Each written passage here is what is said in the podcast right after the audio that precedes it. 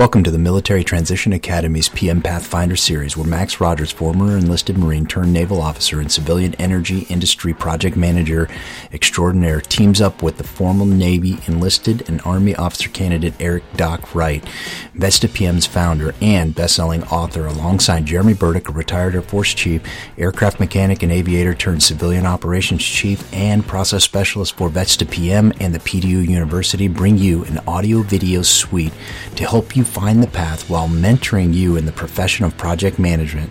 Along the way, you can study for your CAPM, PMP, PMI ACP, Scrum Master certifications, or just maintain your professional development units in a casual, enjoyable conversation between friends. Thanks again for coming back, Max, for another PM Pathfinder episode. And today we're really going to try to cover the suitability of a predictive plan based approach, the organizational organizational structure when we're talking about like virtual co-location, matrix, hierarchical, and then we'll talk about some of the activities and give a couple examples of activities within the project management processes, and then uh, distinguish between uh, various project components. So it's a lot to cover. We're not going to hit every item on this episode. However, we'll, we can dive deeper into a couple of them. That way, you've got ways to extrapolate it and compare it to other areas that we didn't cover. So uh, let's get after it.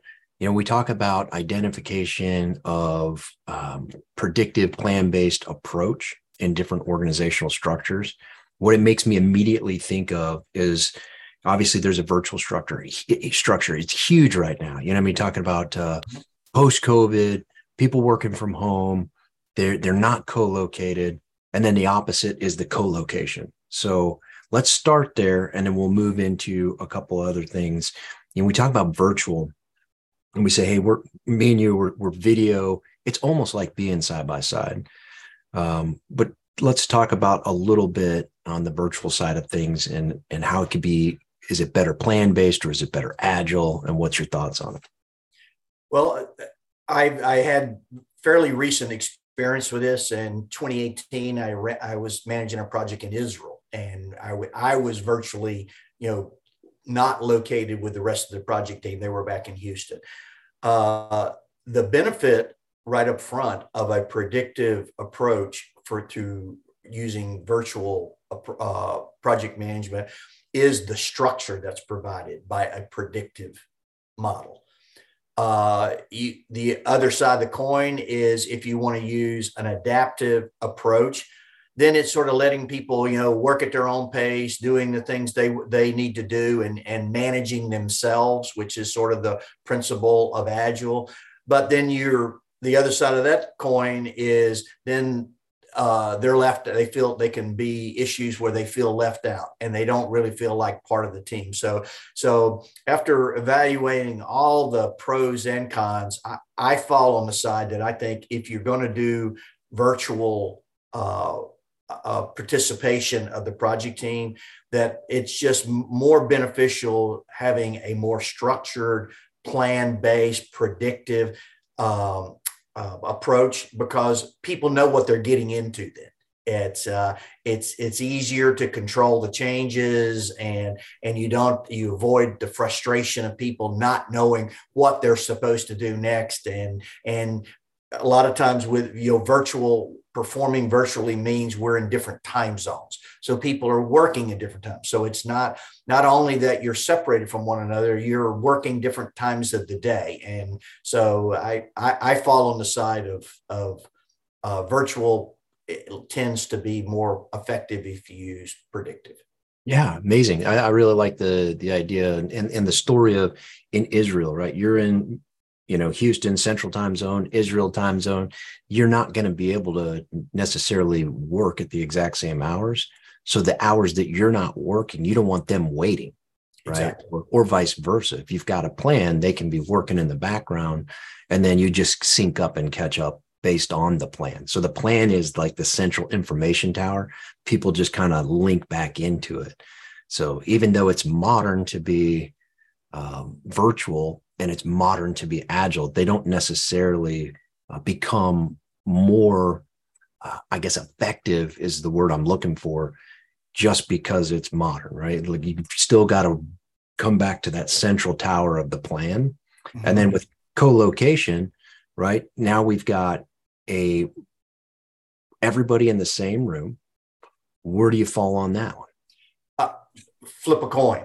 It's there. It depends on uh, the context of the project itself and your organization's approach to how they like to the approaches they like to take to project management because there's there's pros and cons to each approach. Uh, once again the predictive gives you the structure and the takes away a lot of the um, uh, unknowns but the adaptive approach gives you flexibility gives you speed it gives you uh, allows your project team members to to really demonstrate what they're capable of. And yet you can observe what they're doing and uh, and form your opinions from a from a project leadership standpoint about who's what what the value of each team member's contribution is to the to the pro. So so i think that that that comes down to I can see it either way. I've done it either way. I've done it both ways and and to equal degrees of success. Okay, yeah, great answer. I mean, obviously it depends on the organizational uh, approach to things and whether they even do agile projects. I guess if you're going to do one if they're co-located, you've got a lot of decision makers in the room really mm-hmm. quickly. You can move faster. So exactly. I like the idea of that. Um, and that's and then you're producing value quicker if you've got everybody together. So, you know, depending on the project outcomes and and how you set it up, I think you nailed it. It's it's a coin flip. You're going to decide the structure based on the type of project you're doing on top of, you know, obviously the structure. So, exactly matrix structure you know one of the more complex right? You've got functional you've got you know projectized you've got a lot of different things moving left right up down communication wise uh, you know where do you fall with that one anytime that I discuss a matrix organization, I go back to an experience I had where I was in an organization that initially was a weak matrix organization, and then it transitioned into a strong matrix uh, organization because they they fully uh, um, accepted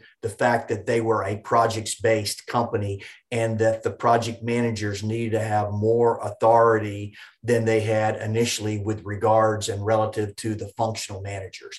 So uh, when you talk about a matrix organization, that's a huge spectrum. So you need to uh, focus on is this a weak matrix organization? Is it a strong matrix organization? Are we somewhere in the middle? Uh, once again, a you know, as we all know, a strong matrix organization, the project manager has a lot more influence and and authority within the organization in a weak matrix, the functional managers have that power and they have that influence. And so it depends on which one of those. And I think it, it's the same way with, with your approach. In a strong matrix organization, uh, if you're going to have that, that sort of organization, then take advantage of this project management uh, talent you have and use predictive uh, uh approaches to, to projects if the context supports that. Whereas if you have a weak matrix organization, use an adaptive approach because your project manager doesn't have a lot of strength and authority and influence within the organization in the first place. So have him more make sure you just stay within the guardrails, that the team stays within the guardrails, let them truly be a high performing, self governing, self managing team and you know I do that. So once again, like I said, I think it's it's where you fall in the spectrum of the matrix organizations. Oh, great definition. I love it. And in fact, you know, it's like situationally aware. Yes. You have to adapt to the situation you're put in. You can't decide mm-hmm. the organization is all of a sudden going to be a strong matrix because you're the project manager, right? Right. It's likely going to stay the way it was, and you have to work within those rules you know, if you got a baseball bat and you walk onto a football field, it's probably not going to work out right. Okay? Not at all. you've got you've got to work within that organization. And I love how you define the matrix structure, where is the in a strong matrix, the project manager has more power, and in a weak, the functional managers have more power. and in a balance, it's shared, which I would call probably the most complex because mm-hmm. anytime there's two masters, it's really hard to uh, follow one or the other, right? Two two heads. And that, and that and in that situation, Jeremy, that's when it's imperative in order to be successful as a project manager when you're in that mid matrix organ uh, type organization you must once you get your project management plan put together and the project documents you have to run it up the chain and get get senior management approval because of all the difficulties you're going to be faced with along the way and all the naysayers and say you know the ones that that that are pro agile they're going to say see we should have done it an adaptive approach and uh, and the the the predictive guys are going to say oh no you know we should have done it the predictive way. So so do yourself a real big favor as a project manager and make sure you have senior management buy-in to your approach to managing this project Oh, great, great advice. Obviously, yeah, you get your stakeholders involved, um, get them engaged, and then get them behind you. You know, it's like you want them being advocates and champions for your project. You know, speaking of stakeholders, right? We've got one more structure to talk about, and that's the hierarchical. So this is like the traditional military structure. Got a commander, you know, and it just kind of everything flows down. So top down communication, uh, you know, bottom up needs to really work at feeding information to the top so that they can make decisions again from the top down. So it's like rinse, lather, repeat. Exactly. Yeah. And, and it just, that's an automatic uh, default to predictive because you know adaptive is not going to work there's not enough structure there's not enough reporting it comes back the the the the, the individuals higher up on the hierarchical chain are not going to get the information that they think they need. They're not going to have the perceived control that they perceive that they have. And so no one's going to be happy. So I, I don't think that a uh, an adaptive approach uh, would work in a hierarchical organization at all. Yeah, at least not for a big project that requires input from a commander level. Exactly. Yeah. Exactly. Yeah, it's fine if you want to do it in your work center and you've got you know one boss that's like co-located. Right. So yeah i, I agree. That, and that and that so within that con once again it comes back to the context of what you're trying to do. Yes if you truly are a servant leader and within your shop you don't need a hierarchical form of leadership. You truly have a team developed.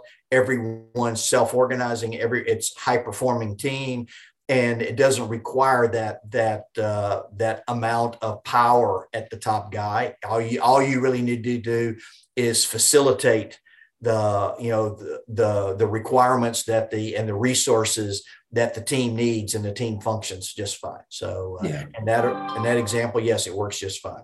Yeah, agreed. And and I guess it goes without saying that there's different hybrids of each of these structures that we we've already talked about. There can be a hierarchical co-located. There can be a hierarchical virtual. There can be a lot of different uh, grays, shades of gray in between all of these different structures that you can employ and employ them at different levels. So, you know, it takes me back to uh, when I was in Japan in the Engine Regional Repair Center.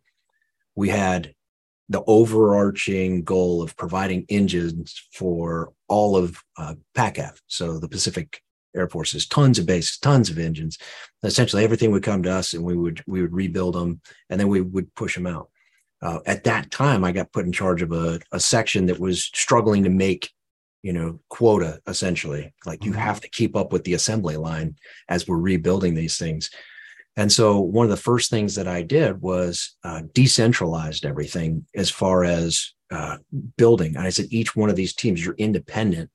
You do this, you do this, you do that, and you're in charge of your own work. And we're talking down to one person, right? Mm-hmm. You make Lord mounts. That's your only job. I want as many Lord mounts as you can produce, and and I don't want to have to look at the quality. I want to just know that you are an expert and you did it well Mm-hmm. And boy, did that make a difference. Like it just was an extreme capacity um, improvement. And I think that's exactly the why that PMI has come to the realization that tailoring is such an important aspect of project management because no two situations are the same, no two projects are the same, no two groups of people are the same. everything everything is in flux and so you tailor take these these best practices take these processes take these tools and techniques and and all the experience and then take everything all the information you get and then you tailor what works for your specific situation. Yeah bingo bingo. Couldn't say it uh, better. And within within project management we've got you know all these activities. And and in reality they're they're subsets of process groups and I know the new PMBOK doesn't really talk about it, but there's still the process groups um, and process guide. I think it's groups and process guide on the, it's a, a standard that you can get off of PMI.org. And it still does have a lot of the the old school initiation you know planning execution monitoring controlling and then closure it's pretty much how every project rolls the life cycle of the project regardless if it's agile or predictive. So let's shift gears and talk just a little bit about the the groupings and then some of the processes within. So we can start with initiation because that makes sense. You know, what's some of the most important activities you think during project initiation, and then throw me some examples. Okay, uh, the most important part is is to make sure that the project requirements are, or the project outcomes uh, are fully defined and accepted by everyone involved in the project, all the stakeholders. Uh, that should, this is your opportunity to gain alignment on what the purpose of the project is, what the definition of done is, um, how many of these we're going to produce, to what quality. All that stuff takes place, you know, in in what this is what we're going to do. Secondly, you identify the stakeholders. Okay, who's all involved in all this? Who's who's who does this affect? Who affects what the project team's doing? Who does the project team affect? And so, and you establish, then, then yeah, that flows directly into establishing your communication plan so that you you keep every all the stakeholders informed of what's going on. And the the final, then the outcome of the initiation process typically is the project charter. Now, you know, the PMI talks about, you know, doing feasibility studies and assess risk and business plans and, and project approval and, and funding and all those things happen during the initiation phase. But it was always, it's always been my experience, those activities are typically performed prior to the project being sanctioned and ever happening. They're typically done by some type of a business development organization and all that information is provided to you. You're you're handed a budget said here this is how much money you've got. You're you're typically handed a time frame. You're not the the activities may not be scheduled but hey it's got to be done. The outcome of this project has to occur in 18 months. Uh, those sort of things are sort of given to you. Uh, the other thing is that the initiation process is the fastest pace that you will probably ever endure during the life of the project because of the the uh, anxiousness for everyone and they're excited. They want to get this thing started. Let's kick let's go let's go let's go. That's that's when as a project manager you got to hold all the horses back and say look guys you know understand that we all want to get started on this but the first thing we got to kick this thing off properly to start with so you do all these processes in the initiation phase. Uh, you know, you produce your, you wind up with the project charter. You end with a kickoff meeting where I always like the technique of bringing in the project sponsor. The kickoff meeting was their meeting. They conducted it, they ran it, they explained to both the project team and others, all the other stakeholders that were interested what the purpose of the project was, what the budget was, what the schedule was, the risks that were known. They covered all those things in their presentation. And then at the end, they introduced the project manager. And here's the guy that's going to make all this happen. He's the one that's accountable for it. And so there you go. So then, then that was a, a milestone that signified the completion of the initiation stage and you were in the process and you're good to go. Yeah, well, well said. And I think it's important to note that uh, I agree. It's most of the things that PMI said are already done. Like somebody's created the business case. And in that business case, they've created, hey, this will be, you know, the benefits management plan. And those those business documents will have already been reviewed, agreed upon at the C-suite level before they expend any resources. They've got some kind of a plan that gives them a return on investment, a return on their time, you know, and then they say, okay, we agree we're going to go forward with this. Exactly. And you're right. I mean, think about the uh, the Ohio principle. Like a stakeholder at the C-suite level only wants to handle it once, so they just want to say go, and they want it to be a like a missile that's just fired off into space, and it's gonna it's gonna obviously hit what it needs to hit. Well, that's not really how it works. Somebody has to wrestle that missile and make sure it's going in the right direction. Uh, and I love the analogy of holding back all the horses. Right, you, everybody was super engaged day one but how do you keep them engaged throughout the entire project is by reality, right? So it's like reality check. And the danger is everyone has their own vision and their own idea about how to plan and execute this project. So the whole purpose of this initiation phase is to get everybody aligned, get everybody focused on the same vision. And that that that all falls under what I consider one of the most prime requirements for an effective project manager is you're the person that has to ensure that everyone stays focused uh, on the the end result on the the project requirements.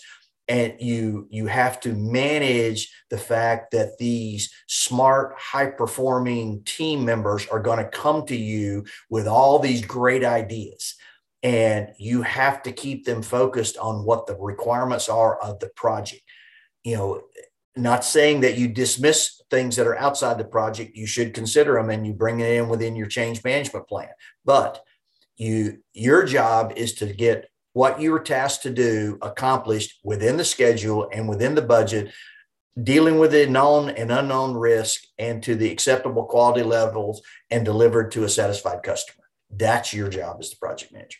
Yeah, well, well said. I think that's great yeah putting everybody on the same sheet of music right? That's that's the charter. Exactly. hopefully hopefully you can do that even though it's the sponsors document they own it.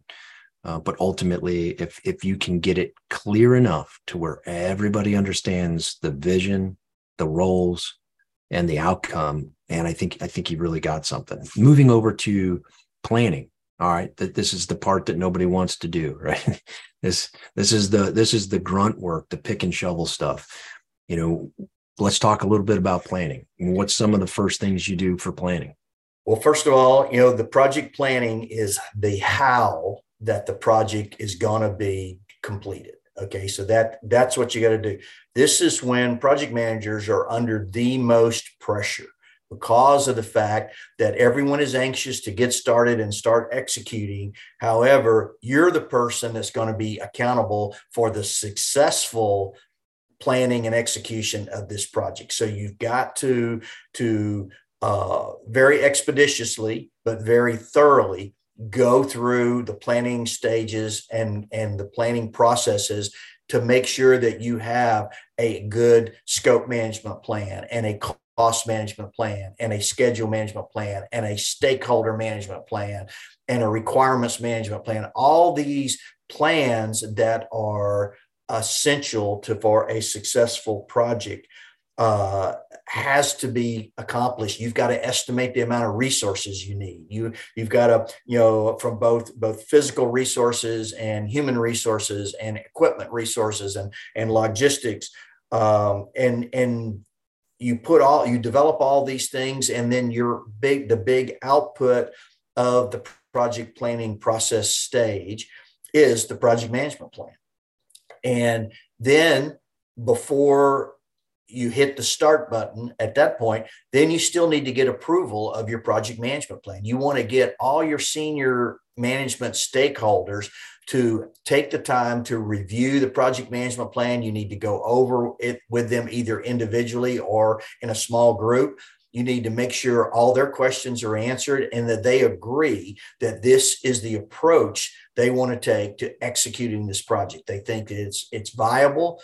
Uh, they think that it's it's thorough and they're confident that you can go execute this project now and by using the how that you have developed now and now you're ready to once they approve your project management plan then it's time to go on to the next phase and once again that stakeholders meeting where you get that approval of your project management plan is your milestone that signifies completion of the planning process yeah wow i don't i don't have a whole lot to add to that i think that was really good i mean ultimately you are sitting down with SMEs. I guess I'll go into the the how a little bit. Is you know you don't want to do this in a vacuum by yourself, right? You want to get your SMEs involved, the people who are going to do the work. Like, okay, what do we need to do? Let's break this down in like a WBS, um, and then let's sequence some of these tasks. Like, what has to be done first? What what what's a dependency? And when I say that is, you know, if you're going to pour concrete, you have to wait for cure time. That's that's a dependency before I can begin to frame a house or something.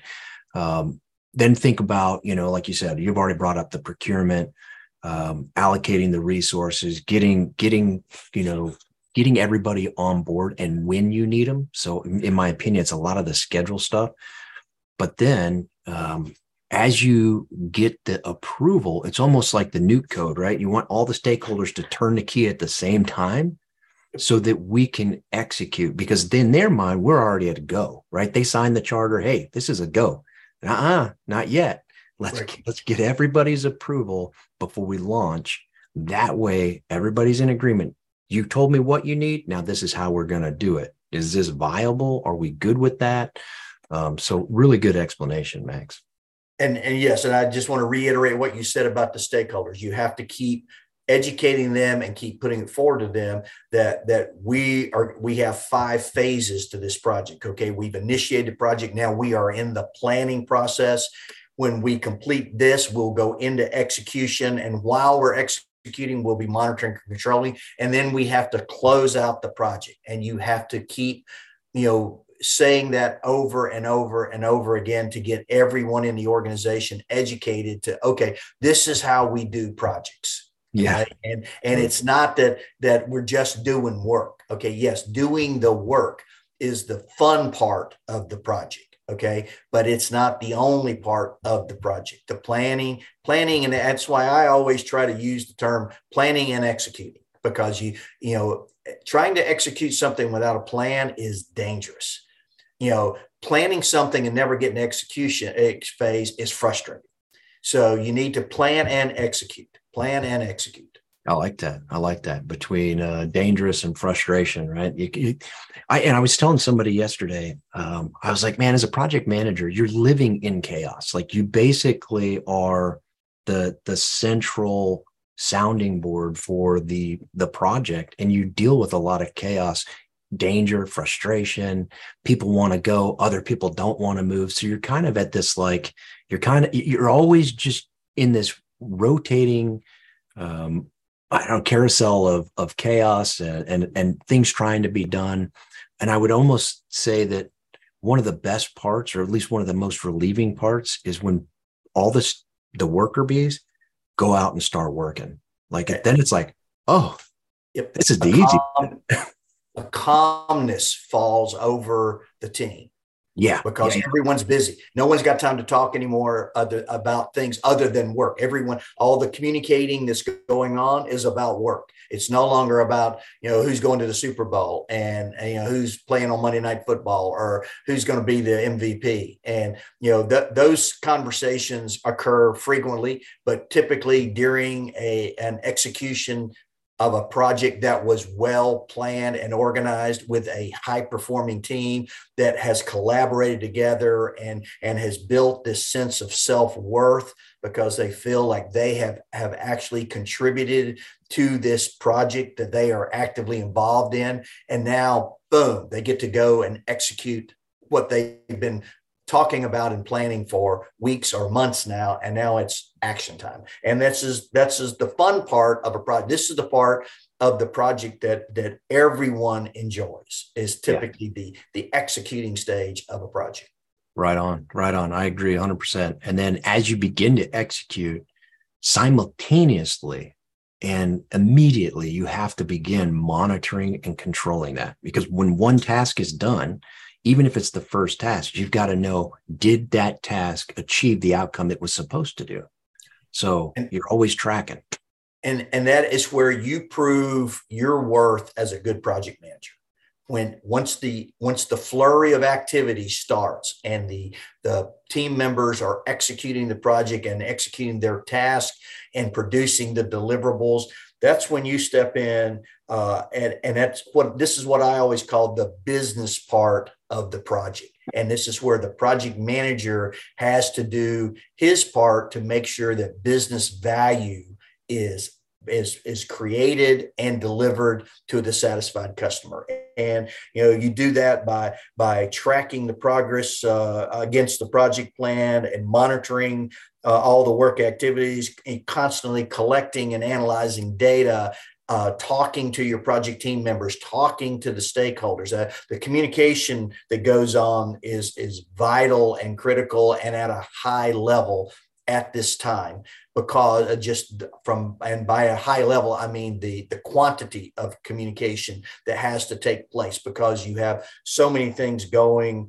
uh, and and you've got to do all of them well and along comes change that you have to deal with and manage with. And then you got to make sure that the quality is being provided and built into the project and that the deliverables that are being produced meet the requirements of quality and stuff like that. So so it's truly you know the business part of the project from a project manager standpoint. And this is where you really uh, demonstrate your value to the organization and to the project team by how well you control this chaos that yes exists and is going to exist. And but but you can you bring order to chaos and that you prove your value as a project manager. And one of the greatest opportunities you can ever hope for is to enter an organization that has struggled for years and years and years with the chaos of projects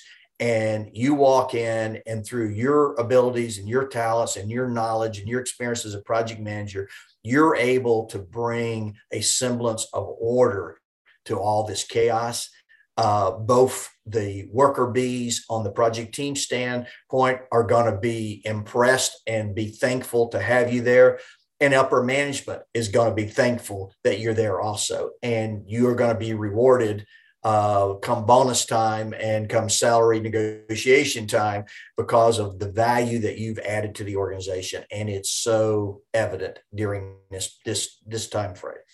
Yeah i can't agree more. I think the the two biggest times that a project manager earns their their paycheck and bonuses like you say is during the planning and then controlling right? That is that those are the two key things because a, a project well planned has less to control. But it, if nothing survives contact with the enemy, right? So it, everything is going to require some kind of change. And how you employ those changes is so impactful. Like you've got to look at the second and third order effects of a change. Somebody has a great idea, like you said earlier. You can't just implement it because it could cataclysmically turn your project into more chaotic. Uh, mm-hmm. and it may not produce go back to the original, right? The initiation, it may not produce the intended deliverable that we were supposed to. And then now you've got upset stakeholders, and that's how you get yourself fired real quick. Exactly. Yeah. And let me add one final thing to to to really demonstrate your worth as a project manager. Uh, and it it takes time to develop the ability to do this, but the ability to forecast is is the thing that will set you apart will make you the superstar of project managers because anybody can uh, analyze and report through a re- looking in a rearview mirror what has happened and where we're at to date. But where the true business value is added especially to the senior management is for you to be able to forecast where we're going with this project what is going to be the cost at completion? What is the estimate to complete? I know we've got a budget. I know we've got a schedule, but the reality is we're not going to meet those numbers. We're not going to meet that schedule. But but based on our performance to date and based on these corrective actions that we've taken to improve our performance, we're now at this state, and I can accurately and confidently forecast that we will be done on this date for this amount of money. And that's what will really separate you in the project management world from all the other project managers is the because because in my experience 95% of the project managers I ever worked with they were all able to report what had happened but a very minimal number are able to actually forecast how to where the number is going to be where you're actually going to wind up. And that that ability to do that requires experience. It requires you to be a subject matter expert in what the project is undertaking and what you're doing. Uh, it, it, it requires you to be cognizant of the environmental effects on your project both internally and external to the to the enterprise or the organization you're in you've got to know what all the requirements are left to be accomplished uh, and so it's a huge body of knowledge that you have to obtain and you're not going to get it overnight. But it is a goal that that i always stress for all junior or young project managers or people just entering into the profession of project management you want to the goal you want to work toward is to be able to be a, a an effective servant leader type project manager that can forecast what the final outcome of the project will be. And that will produce so much value and will be such a reward for you that that that's the and I, in my opinion is the ultimate goal. Wow. Yeah. Take notes all you listeners. I think that's that's incredible advice and it and it does i think it really does set you apart is it just kind of makes me think of like the essential elements of information right mm-hmm. back to where you know uh, you know world war ii they found the the little buttons that were manufactured for the Nazis uh, coats, and then they found okay, they're manufactured here. Well, where's the shipment going to next? Mm-hmm. Right? just just the ability for someone to see where the button's going next, maybe where the Nazis are going to choose their next offensive, right? So then now we can send Allied troops that direction. So being, I guess I, I liken that to as a project manager, you're going to create that spidey sense of, hey, I see something happening that is going to turn into this forecast. We're going to be ahead of time. We're going to have too many materials on site. We're going to have, uh, you know, a lack of, you know, manpower at this activity, or you know, just all those little things that you just talked about as you begin to develop them. And I think our veteran project managers will develop that very quickly because you'll have that sense of attention to detail. Like something happens, that's not on my plan what's the impact? Uh, let me think three, four days ahead of time, maybe three, four months ahead of time, depending on the length of the project. And then what is the impact of that? Let's make a decision now before it happens. That's where you can, that's an opportunity, right? That's where you can save the company time, money, resources, affect the quality, and then the stakeholder engagement. Exactly. And that's why I personally think that that veterans that become project managers, they have such a leg up because all the soft skills, the leadership skills that now are being highlighted as so important, you already know that. You don't have to learn how to be a good leader. You don't have to learn how to be a good communicator. You don't have to learn how to be a good planner. You know all that stuff. The only thing you have to learn is the business that you're in, the, the organization that you're placed in, that you get a job in. And you need to spend an extraordinary amount of time learning what that business does what that industry does. Where does this business fit in this industry? And and how can i bring value to this organization within this industry? Those that's the that's and you can the good news is you can focus on that because you don't have to worry about how do I become, how do I develop emotional intelligence? And how do I learn to lead people? And how do I, you know, I, have got to go to, you don't have to go to Toastmasters to learn how to stand up in front of a group of people and make a, a you know, a five minute presentation, you know, extemporaneously. You know how to do that because you, you've done it at quarters every morning, you know, and so you, those, just those skill sets that veterans bring to the table give them a huge leg up in the project management profession. Yeah, I couldn't agree more. All right, on to the next uh, process, and probably the the least favorite, uh, in my opinion, of or the least done. I shouldn't say the least favorite, the least accomplished out of like 500 projects. It, it seems like we maybe have closed three or four of them. so mm-hmm. project closure, you know, and arguably one of the more important for the organization as a from a historical look gets done like the least. Is that your experience as well? Exactly. And the closing of the project, uh, especially when you're in a projects driven organization, it's so difficult because the deliverables have been produced, they've been delivered to a satisfied customer. The work is done, everyone thinks, and there you and there and there are other projects in the pipeline ready to initiate and get started. So everyone's ready to go to the to the next thing. However, there there there's a lot of unfinished business. All these lessons learned need to be accumulated uh, and added to the lessons learned register. And before they're placed in the repository, there needs to be a meeting, a closeout meeting where you sit down and we go over these lessons learned. You want to get as many project team me- members as you can into this meeting, not just your project team, but the other project teams within the organization. You want to get as many upper level management and senior management managers as you can into this closeout meeting where you go over these lessons learned so that to, to educate them about what's been been done and what's been accomplished uh, to within the organization to benefit the organization as it goes forward. It makes the organization smarter, uh, more efficient, more effective at what they're doing. And the other thing, uh, and one of the most important issues from a leadership standpoint, is the closeout of the project celebration. And there needs to be some type of a milestone event for the celebration of the conclusion and the closeout of the project. You can do it at the same time as the closeout conference that you're having or whatever, but but there your project team members uh, need to be uh, identified and and they need to be rewarded. Uh, it's the time to give out uh, uh, you know accolades for the performance of these guys and and to let everyone else see that hey you know if you're on this project team and you perform well you get rewarded and you get recognized and and you gain this. So it, it's very important uh, to to your for your project team members to feel appreciated and to feel and to be recognized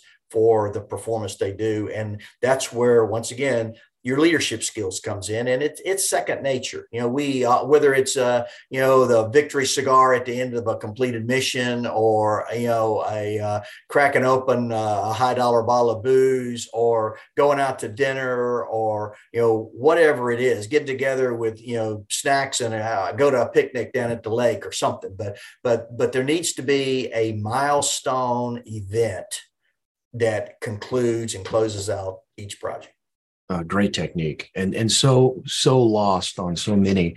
And what you're not realizing is if you don't do that uh, especially in a project environment or in projectized matrix style uh, structure is you're not uh, you know invigorating the team for the next project right? Exactly. it's like that reward that carrot at the end of the stick. Finally the donkey gets to eat the carrot.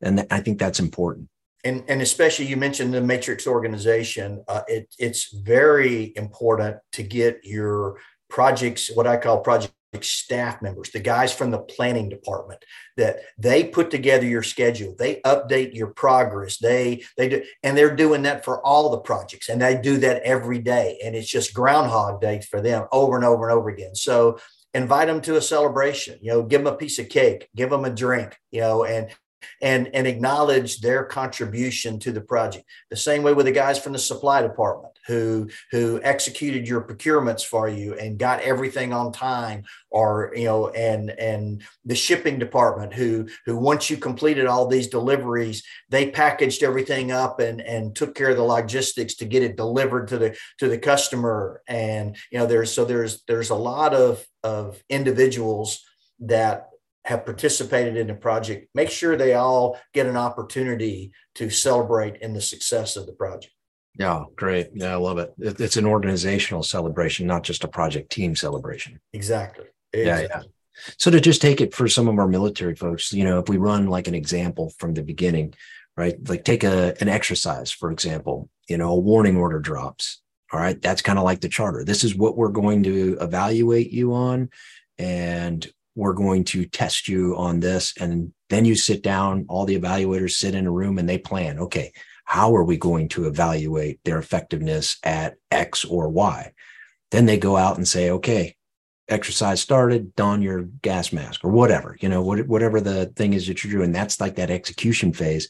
Well, now you've got somebody on a clipboard watching how fast did they put on their gas mask. That's monitoring and controlling. And then at the very end, all the assessments that have been monitored each day and every day they sit down and they do a murder board and they say okay you did this great. This is your grade. You did this one not so great. It's marginal. Let's get a better grade on that one next time. Here's some corrective actions we recommend. You know but ultimately you see this in every almost everything that you're doing in the military. You're seeing these things happen. You just don't talk about them in the ways that we talk about them in project management. But if you can liken it to like a, a simple exercise or a barbecue or something that's a small project, it'll help you realize what you're doing each day and how they attach to these different processes within project management as a professional level. Yes, it may be smaller, but you know, ultimately you can extrapolate all that knowledge and apply it just in a larger method and you can see the benefit to the organization. You can see the organization improve and the organization grow and get better at their mission and how they do things. So, yeah. and, that, and yes, and it's it, it's it's. I guess the easiest way to do it is when you go away for a long period of time and you come back and look at something that that how see how things have changed.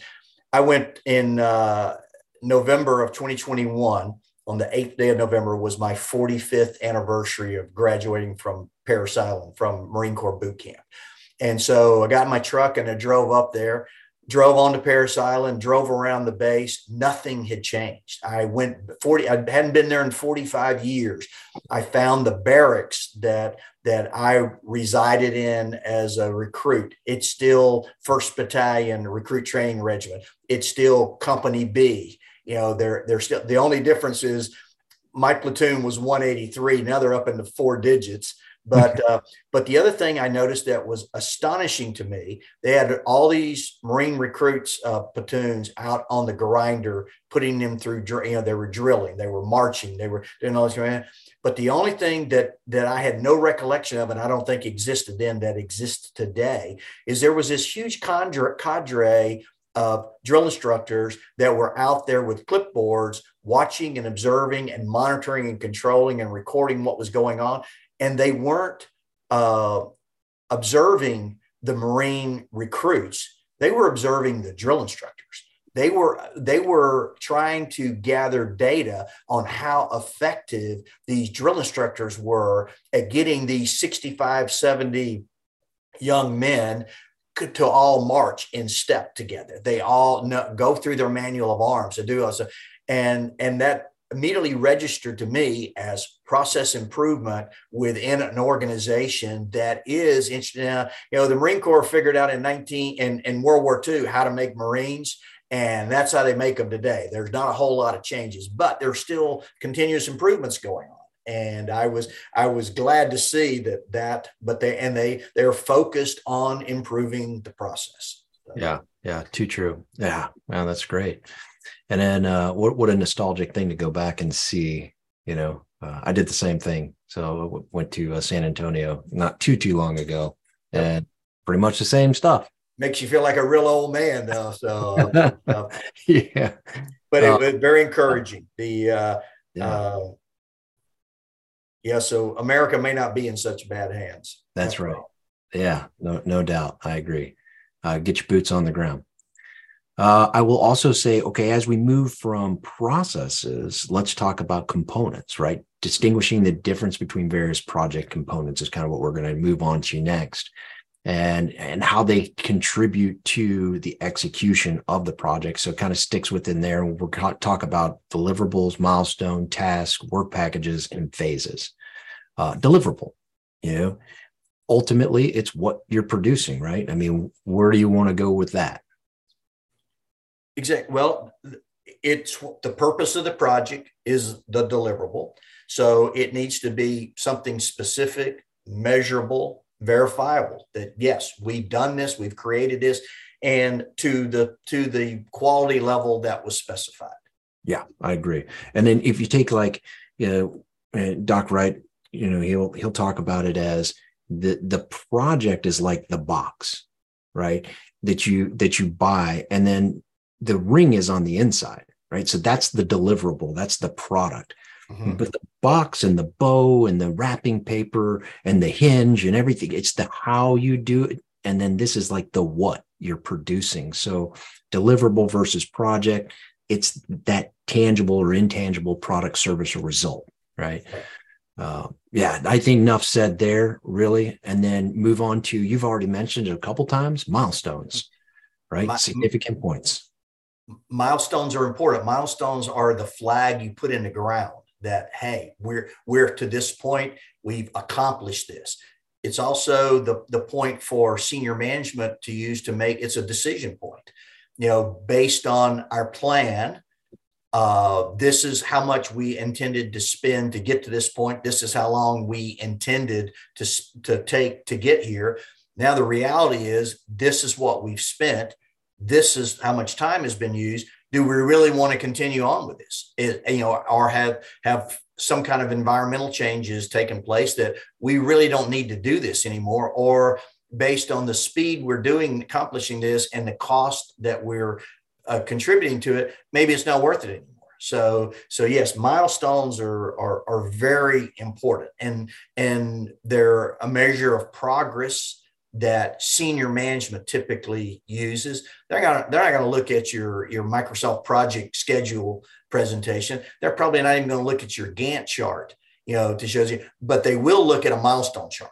That's what they they want to know. Did you meet this milestone on this day? Yes. Are you do you are you confident you will meet the next milestone on that day yes so so that's that's the the thing about about milestones yeah i i, I think that's great. I mean ultimately it, my favorite part of what you said is it's for the it's really for the stakeholders in in a lot of sense as as far as the communication. So you're communicating the progress of the project and you're giving them for a term that's used in aviation a reference datum right? Exactly. a, a, place that you can reference and say we've got this much further to go and we've come this far like it's it's an amazing tool for communication because you can say boss we've made it this far we've got this far to go are we on schedule back to your forecasting are we going to make it in the budget or are we not are we going to make it on the timeline or are we not?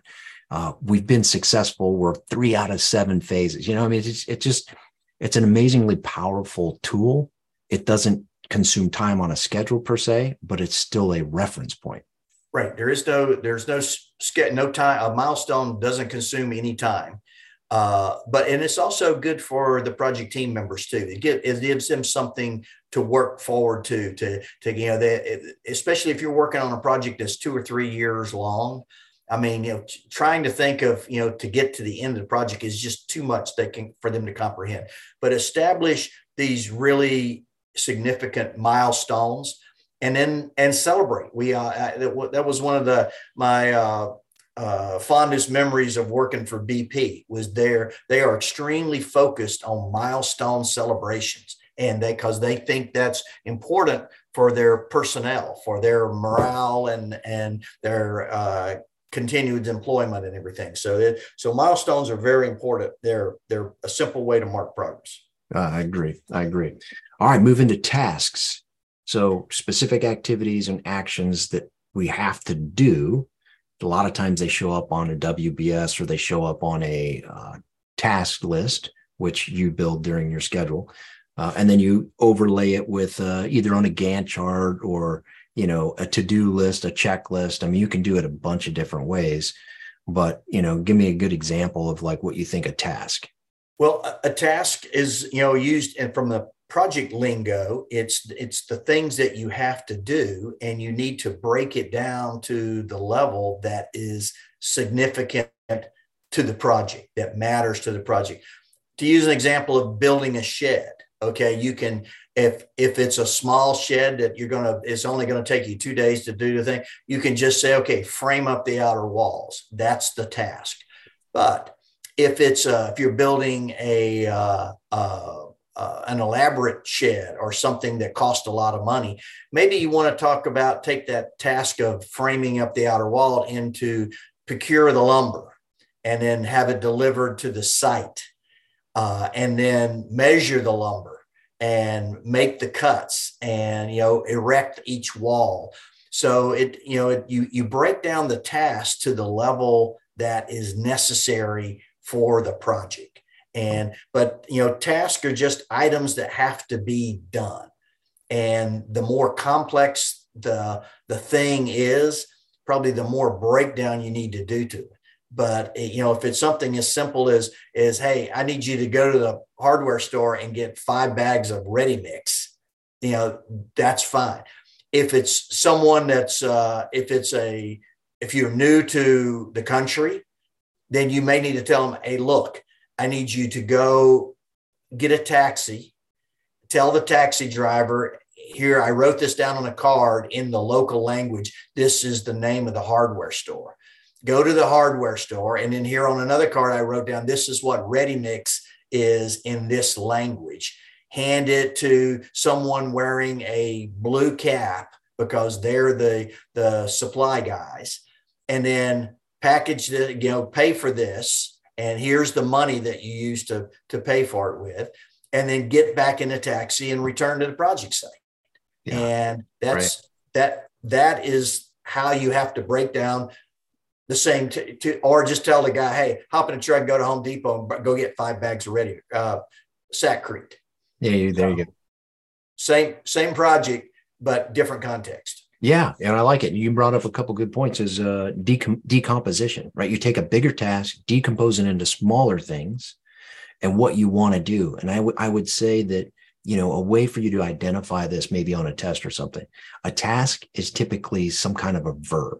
Build the wall, yep, procure concrete, uh, you know, test this, uh, propose that, right? So it's some kind of action. It's a, it's an action word, action verb, right? Yes. Whereas it, now let's move to work packages. Those are typically nouns, like exactly.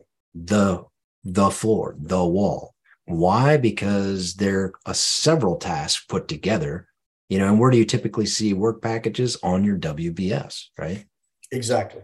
And and then work packages in conjunction with planning packages, but they're still I I personally don't agree with that because a planning package is a work package. It's just done by a guy sitting behind a desk, where a work package is done with a guy wearing a tool apron, usually, or you know, or getting his his tools come out of a toolbox. Whereas a planner, his tools are in a computer, but it's still work has to be done. There's still tasks. So, but yes, and then you combine the task, you know, multiple tasks combined together become work packages. And then you execute the work packages to produce the deliverables. So yeah. they all build on each other. So yeah, that's perfect. Yeah. So it's just a way of it's a way of segmenting what needs to be done right? Break it down to the smallest level for the task, and the smallest level on your WBS would be a work package uh, and you've taken a couple of tasks and you put them together and they're they're to create some sort of value some sort of deliverable some sort of and as we move to phase right? Some sort of it could be to create a phase or to finish a phase or to be part of a phase. So the project has phases distinct stages or periods within the life cycle. So where do we land on phases? Well phasing you know the the, the, the easiest way i think to to describe and talk about phases is use your Mach 1 motto construction project. Okay. You know, okay, you know, the standard construction project uh, construction project uh, contract documents. It starts out section one is clearing and grubbing. You know, that's where you prepare the ground. Then the next section is foundations. You go in, excavate, pour concrete, you know, put uh, construct rebar cages, put them in the forms, pour the concrete around, you know, and then the next is the structure you know whether it's a wood frame or metal frame building and then you you go into roofing systems and then you get into your electrical and plumbing systems and so each one of those is a phase uh, can be identified uh, be uh, uh, categorized as a phase of the project. Or you can step back from a planet you can you can look at the phases of construction of building first phase is the design phase the second phase is the construction phase the third phase is the turnover to the customer, maybe training on if it's a if it's a facility like an, an aircraft maintenance hangar, for example. You know, you're not going to you don't just build. Typically, the the contractor doesn't just build the building and and walk away from it when it's complete there's a transition period where the owners of the building the the squadron that's going to be utilizing that that that hangar they're going to be walked around the facility. They're going to be shown how the fire protection system works, how the fire alarm system works, how the where the electrical system, the panels, how what how, how the circuitry set up, how you can control each bay, how the water system is set up. You know, your whether your potable water system or your firefighting water system, all those things are set up, and and so that is a phase that you go through to get so that the, the building is fit for purpose. It can it can now service aircraft in this building because it the building is complete and we have a trained cadre of individuals that can maintain aircraft within this building. Yeah. Oh wow. Well said. Yeah, and I, I agree 100. percent And it's a, it's another way to you know group things together and say, hey, we've done we've done this portion, this this uh, like you say phase you know maybe it's design maybe it's procurement maybe it's you know like you said warranty you know mm-hmm. exactly. another another portion of it and and i think it's important to note they're all connected right they're exactly the deliverable the milestones the tasks the work packages the phases they all feed off of each other because you assign the deliverable we're going to deliver the hangar okay great Let's talk about some milestones. When will we know? Well, when we've procured all the material or we've mm-hmm. solidified the architect's plans, that's a milestone, right? Let's celebrate that. Exactly. and that can also be a task, right? I want you to go get government approval. I want you to design it. And then I want to commission the uh, designs. And those three tasks becomes the work package architect plans. Okay, exactly. perfect. so they all kind of work together to produce the project, uh, it, you know, dis- disparately but together. Exactly. Yeah. Wow. So we've covered quite a bit uh, today, and as we just as we just kind of finish it up, we've we've really covered you know different organizational structures. We've covered a lot of the processes. We've covered a lot of the components. I'd say we hit a lot of the meat as a project manager. If you knew this stuff pretty well, uh, you're off to a really good start. Any parting shots? I think this is all foundational information, and uh, and you you build a strong foundation, and then you have to worry about your structure later on. And uh, so, yeah, I think uh, I think we we this was a a broad brush approach to planning and executing projects. We hope you enjoyed this episode of the PM Pathfinder series and want to join the profession, certify, or maintain your PDUs by visiting vets2pm.com and looking up Project Manager Essential Toolbox or a bootcamp.